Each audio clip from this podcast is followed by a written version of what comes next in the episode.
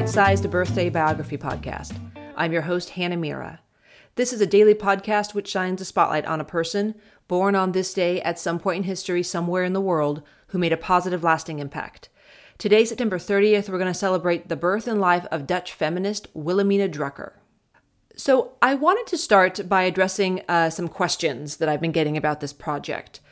The first question, I love getting questions from you guys, by the way. The first question that I get is How did you come up with this, or why did you decide to do a daily podcast, and what is wrong with you?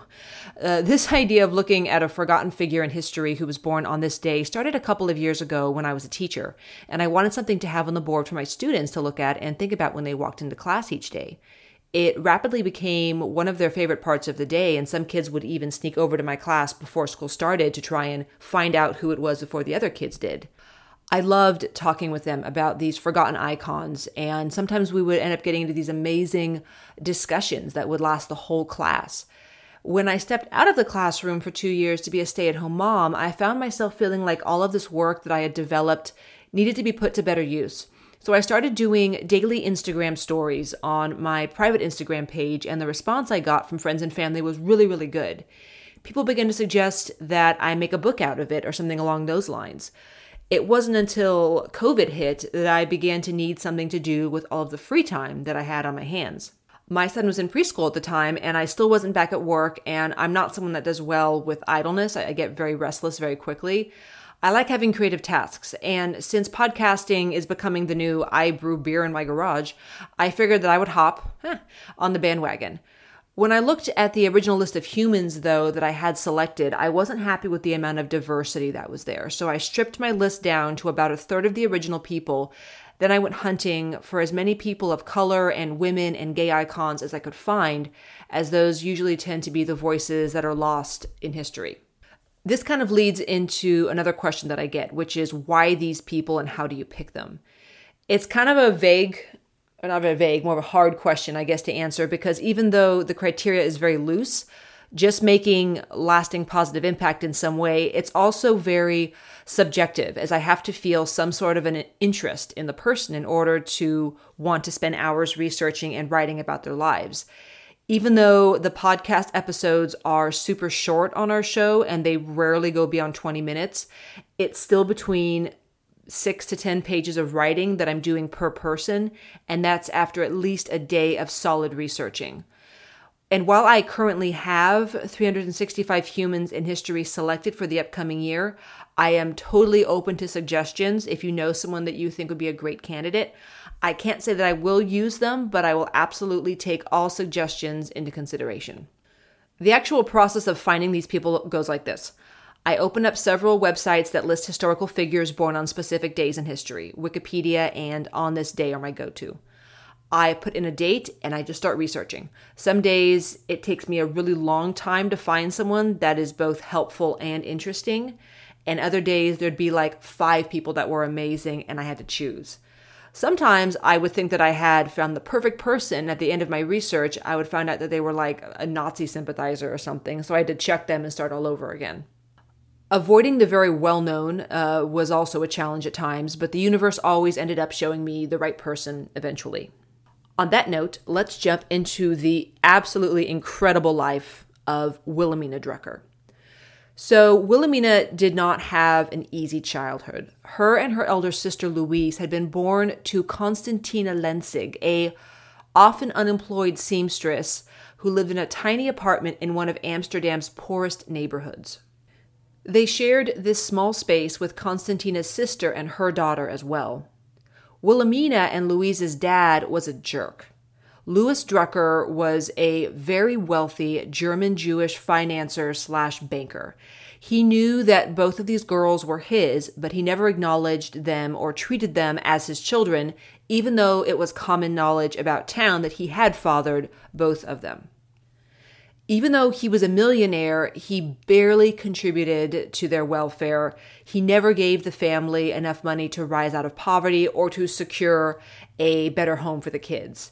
His contributions, what we could technically call child support today, were not a reflection of his income or his net value. He gave an amount that was in direct relation to Constantina's state of poverty. Louise and Wilhelmina were bounced between a number of female relatives depending on their mother's current housing situation. This was often the case back then for children of unwed, destitute mothers.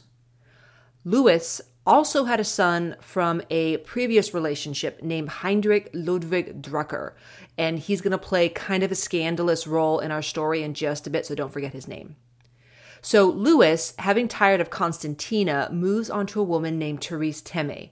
Therese was a single mother of a son named George David Temme. He was also an illegitimate child whose dad had run off. Therese worked as a maid, and it's unclear how her path crossed with this random millionaire's path, but he ends up impregnating Therese five times. Probably due to mounting pressure from everyone around them, Louis finally agrees to marry Therese, thereby legitimizing their five children. This was a godsend for Therese. Overnight, she went from being an unmarried maid with six children to being the wife of a millionaire. She no longer had to work. She could surround herself in comfort and luxury. She could provide an amazing quality of life and education for her children. And her family was now in line to inherit a massive fortune once Louis had passed. Literally, like every poor person's dream, right? To marry a millionaire and have everything just magically transformed. It was like a movie.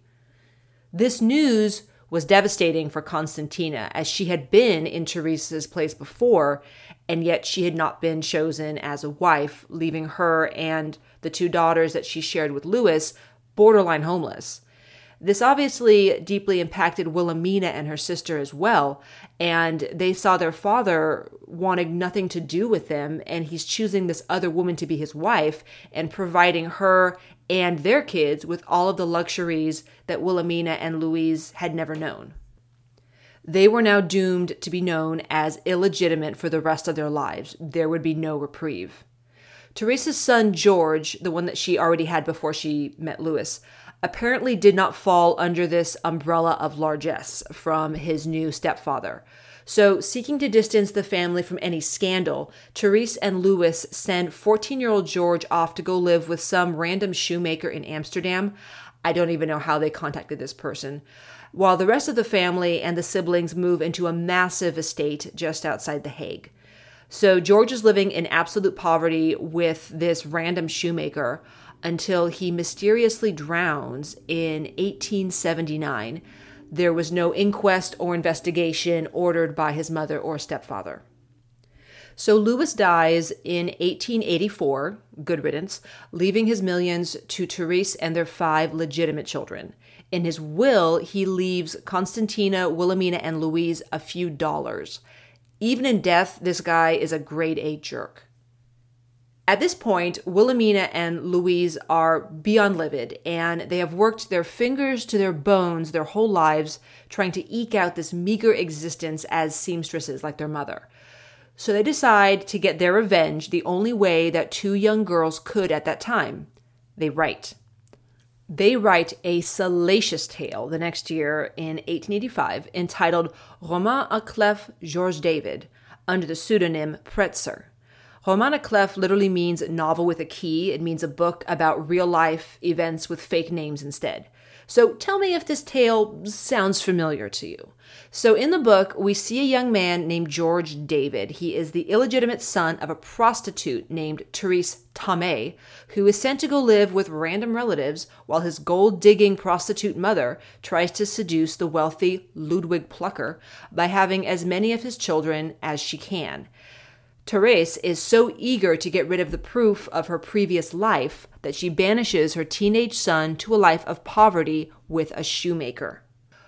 When the boy asks his mom and stepdad for money, the eldest half brother, Ludwig Plucker, remember the name I told you to remember in the beginning, he decides to protect the reputation of the family and hires someone to drown George David. Sound familiar? Yeah, it did to their half brother Heinrich Ludwig Drucker, too. He was an up and coming radical politician and a college professor. So he's terrified and he sends the sisters a letter asking them what possible amount of money he could send them that would make them promise to never breathe a word of this again. Their response? They publish a second book that includes a preface about his attempt to bribe them. Yes, They also point out that this guy was living off of an inheritance that they were robbed of by their deadbeat millionaire father. This was poetic justice at its best. But aside from that, it was also a stark chunk of social commentary. Here was the glaring firsthand account of the disparity between men and women, between the wealthy and the destitute.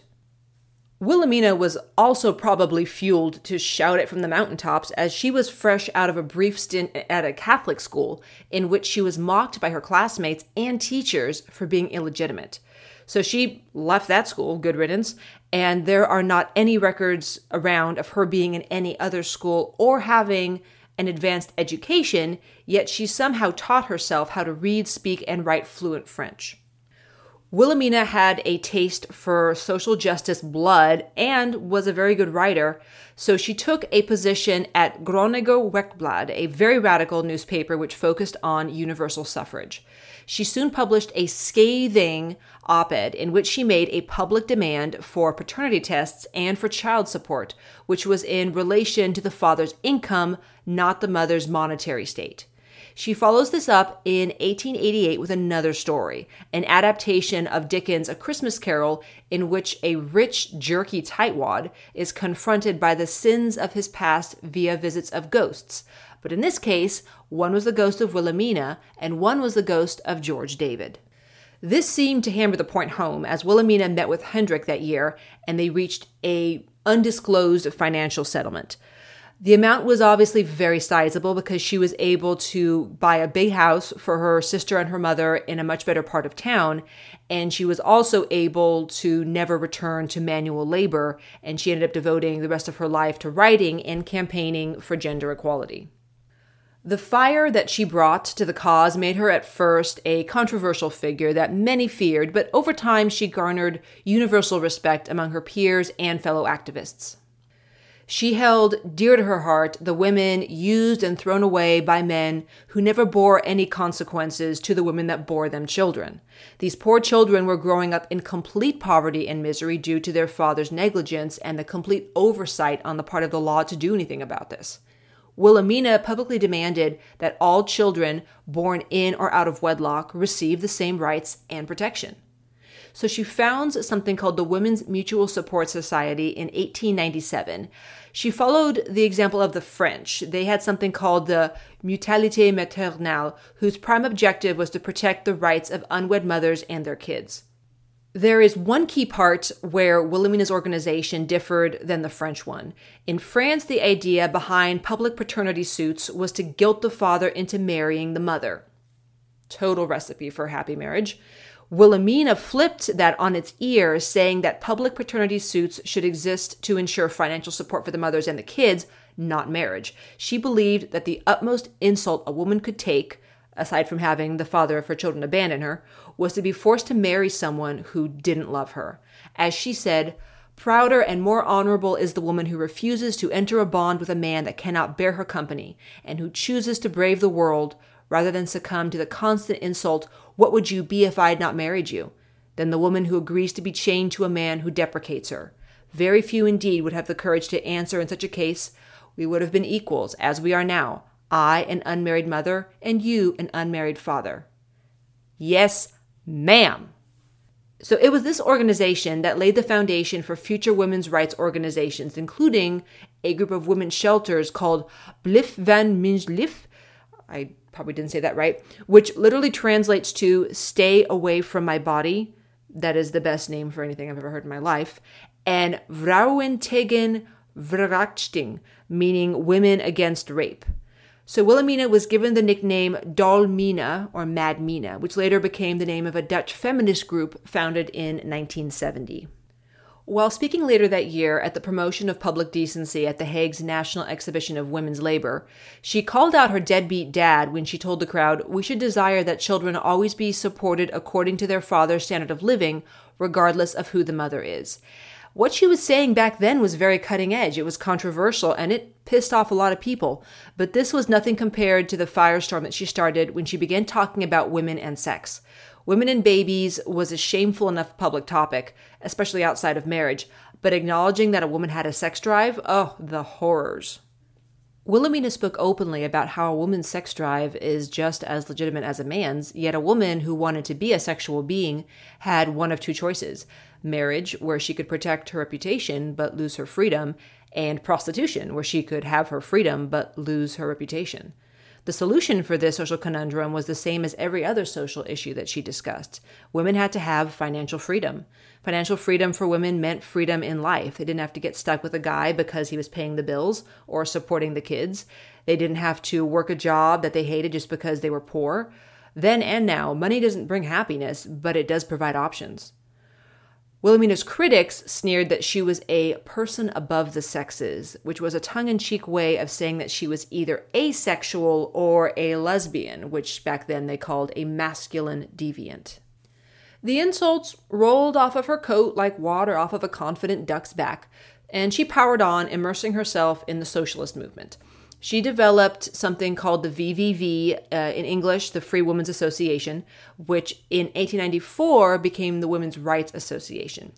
The VVV allowed her to intertwine socialism and feminism into one all inclusive support space, which championed women's causes from economic equality to the fair division of household and child rearing duties between partners to women's sexual health and freedom.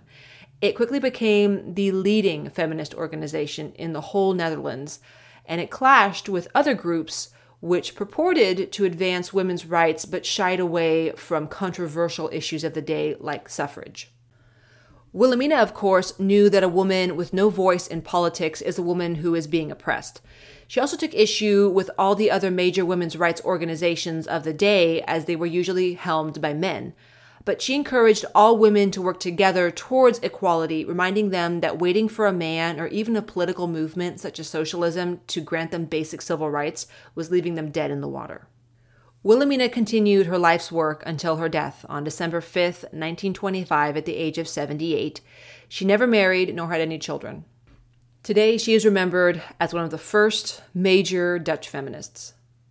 I absolutely adore this woman, and I'm so glad I got to talk about her with you today. My sources today were the Wilhelmina Drucker webpage, the article Forgotten Intersections Wilhelmina Drucker, Early Feminism, and the Dutch Belgian Connection by Myriam Everard, and Wikipedia. Thank you so much for joining me for our birthday celebration of Wilhelmina Drucker. Please join me tomorrow, October 1st, when we celebrate the birth and life of the greatest pianist of the 20th century, Vladimir Horowitz. See you then.